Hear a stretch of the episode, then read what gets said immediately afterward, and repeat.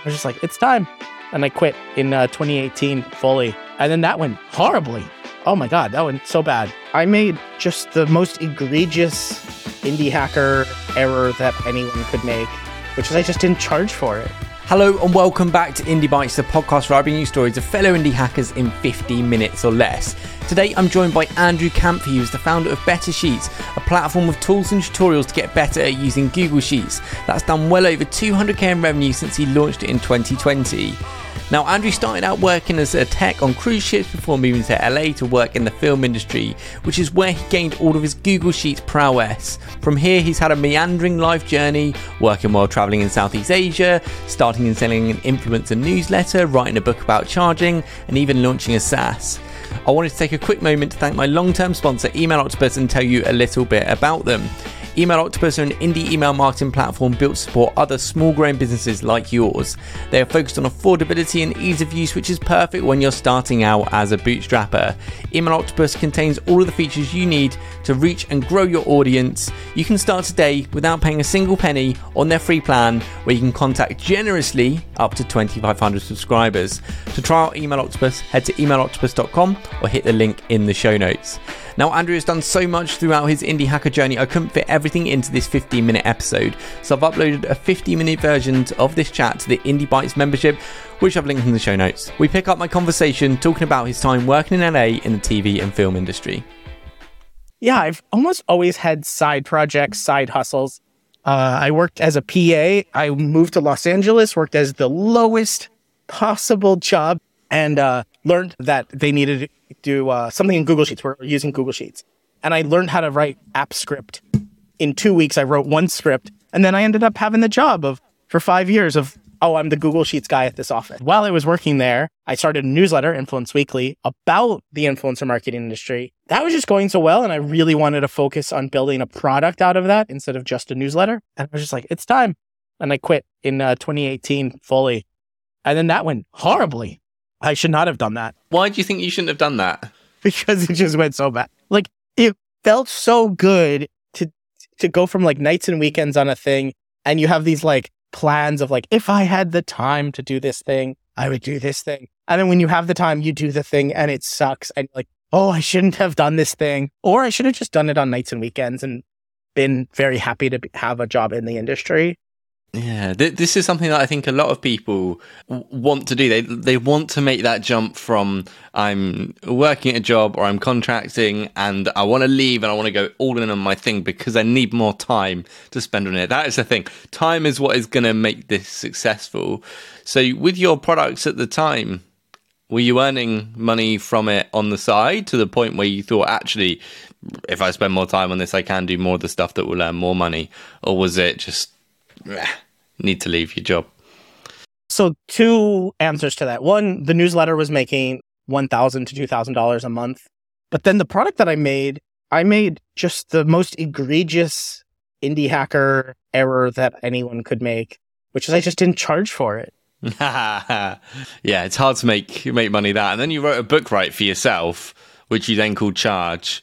Yeah, Um, yeah, I was burned by charging, and I saw other people making the same exact mistake. I saw people thinking that, oh, I will charge when it is validated. I will validate it first and then charge for it. And I was like, no, No. that's not how it works. wrong way around. like you'll know within days. Like uh you don't have to wait months. You don't have to build something on the side and hope, hope, hope, hope, hope. Build something in two weeks, charge for it, and if nobody buys it, make another thing in the next two weeks. Like you do not have to wait, build a product for three years and hope. Yeah. So you you ended up selling that newsletter, right? You you built it to seven seven and a half thousand subscribers, and then you sold it. Why didn't you push it on further? What made you come to the decision of selling that, and then what do you do after? Yeah, this is this is sort of hard to describe succinctly. The newsletter was growing consistently. I had new and interesting ways to get more subscribers that were high quality subscribers. I tried Facebook ads, it worked. I tried content marketing, it worked. Sort of everything I, I did try worked at some level. Then I wanted to really move it into from a newsletter into a, do you know, you know, TechCrunch, right? And then there's Crunchbase. And Crunchbase is the database from TechCrunch. So I saw that and I was like, I'm going to do exactly that. I'm going to take Influence Weekly and create Influence Directory, the Crunchbase for Influence Weekly. I was like, this is a proven concept, going to work. And I just had this self limiting mindset that I don't think I'm capable of growing this anymore. I think the true way that this is going to grow is through aggressive pay per click ads. I think this should be growing way faster. I had grown it in about two and a half years to 7,500 subscribers. The exact same time, literally someone came out of the woodwork and Twitter DM'd someone else, a friend of mine, and was like, Do you own the Influence Weekly? And he was like, I don't, but I know the person who does. And then got in touch with me and, and was like, Are you interested in selling? Like, actually, I literally, the first correspondence was like, No, do you want to partner on this? I have this big plan. I'm like, Ooh, I'm, I'm to do this, these things and this thing and this. I got these big plans. And then they're like, That's to be a longer conversation. I was like, Okay, I'll sell. Though I had already started Better Sheets, but like, I, I had uh, put a, a little bit of investment money into a little property for Airbnb, and that didn't work out very well because of COVID. so I was in a little bit of a crunch. That cash was good uh, at the time too. So we sort of made it up to Better Sheets, which I guess is your main thing now. You've got a bunch of other projects that you've done as well, Andrew. You're a typical indie hacker, firing stuff out left, right, and centre. But Better Sheets is interesting because you've sort of taken all of the stuff that you learned when you're uh, in the production company and turned it into a business. So talk to me about the conception of Better Sheets and why that sort of turned into the thing you do full time now. How it started was so fast and so quick and such a fly by night operation kind of thing. So I was at the moment in from the end of 2019 until the end of 2020 for about one year. I was working with a partner on trying to build a SaaS. We ended up building this. We call called it Hype Letter. It was newsletter advertisement sales, but you could book a newsletter ad as, as easily as booking a Calendly. We built the thing. It worked. But during that process, it was quite a long time and a lot of iterations. And it was just at that moment, I had given all of the work that I had done for this Hype Letter thing to my co-founder, who was the CTO. And he was like, okay, I'll take it over now and I'll build the MVP version. I'll build the first version. And I waited. I sat on my thumb. Like I was just waiting. So I said, well, what is the feeling that I have? I want to launch something. I want to make something that somebody will use. And so literally I gave myself a challenge. I said, I'm going to make a thing in 24 hours and I'm going to launch it. It's not something I have to keep building, like have to. I can stop it at any time. I can, if I stop it, the people who have it won't be, won't suffer. So that co-founder individual, actually, Anthony, we, we would share Google Sheets. I would make a Google Sheet and share it with him. And he was like, this is crazy. Your, your sheets look very different he was one of the first people that mentioned like your Google Sheets look different. And this was years after I had quit doing Google Sheets for the company I worked at. So it's like, oh, so there is some outside external validation. The company I used to work at, I did Google Sheets all the time. I built models. I, I've done this. I, I know AppScript. Other people outside that company validated the fact that I make Google Sheets in a different way. And I thought, do you know Dribbble? I was, there's no Dribbble for Google Sheets if I wanted to just like see a good Google sheet, I I don't know where to look. Right? Like there's no database of like cool sheets to see. There's no inspiration. I just want to see the best Google Sheets ever made and be able to use that to like inspire me to make better Google Sheets. That's why it's called Better Sheets.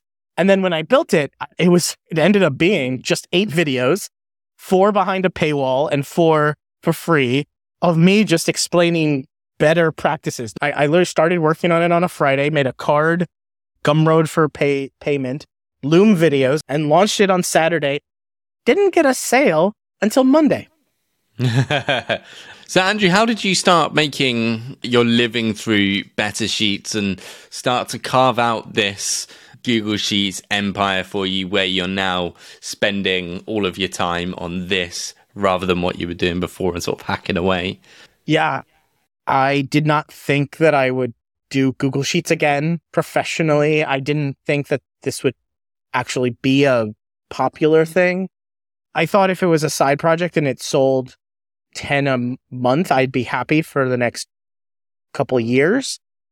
I had priced it at a very strange, in a strange way. I started uh, $19 and I'll never charge you again. At that moment was just perfect. What it did end up doing is giving me the sanctity or the good feeling that I could stop working on it at any moment, that what people got is what they bought. And so if I kept adding to it, two thumbs up. But if I stopped adding to it, they would still have the value that they bought. And I didn't invent this in any way whatsoever. I also had a very good example with MakerPad, Ben Tossell. He started MakerPad with exactly that same intention and he wrote about it. So I read that and I was like, I agree 100% with what his sentiment was. And then I also saw him be very successful with that exact business model and he kept raising the price. And so for the last three years, I just keep raising the price. Right now, it's $199 for a lifetime deal. I still also now have a $19 a month offer, but it also has, I started with eight videos. Now I have 340 plus five Google Sheet add-ons, plus 12 other tools, templates, and it just keeps growing and growing and growing. And did you, do you share sort of numbers of how much you, you've made or you're making through through Better Sheets? yeah, in the first month, I made like $390. Then after that, I ended up getting on the AppSumo marketplace and getting over the first year about a thousand new uh, customers. Now, after three years, I successfully had top line revenue of two hundred thousand dollars over the course oh, of congrats, the last three man. years. That's Thank awesome. You. Now, uh, Andrew, I want to round off on one thing, and this is the thing we talked about in DMs, which is now you've branded yourself so well as the Google Sheets guy. You go, it's Google Sheets everywhere. You go to your profile, you know you're going to learn about Google Sheets, and you've seen this trend with a lot of people becoming the guy or like niching down into something. And you said I actually, for two years, beginning Better Sheets, did not want to be a Google Sheet guru or the Google Sheets guy. I did not want my gravestone to read, Here lies that Google Sheets guy. So, what changed? Why have you sort of made that change for yourself? Yeah, I said that a lot too, by the way, to a lot of friends and a lot of family. For three years, I was actively trying not to do Better Sheets. And during this whole time, it's on the AppSumo marketplace and people just keep buying. It, like it would be one thing if people just bought it and then done. But part of Better Sheets is that I would say, email me anytime.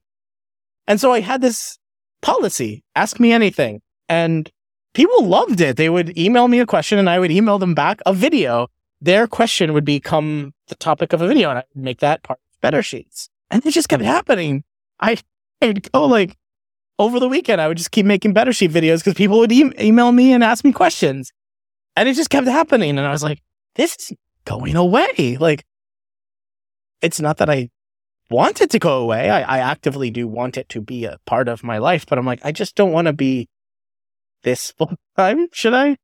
But then I made amends. I accepted. I went through all seven stages of grief. Now, Andrew, we're coming towards the end of our slot, and I end every episode on three recommendations a book, a podcast, and an indie hacker entrepreneur. Okay, so let me just tell you the book that I just read because it absolutely is a, an absolute banger.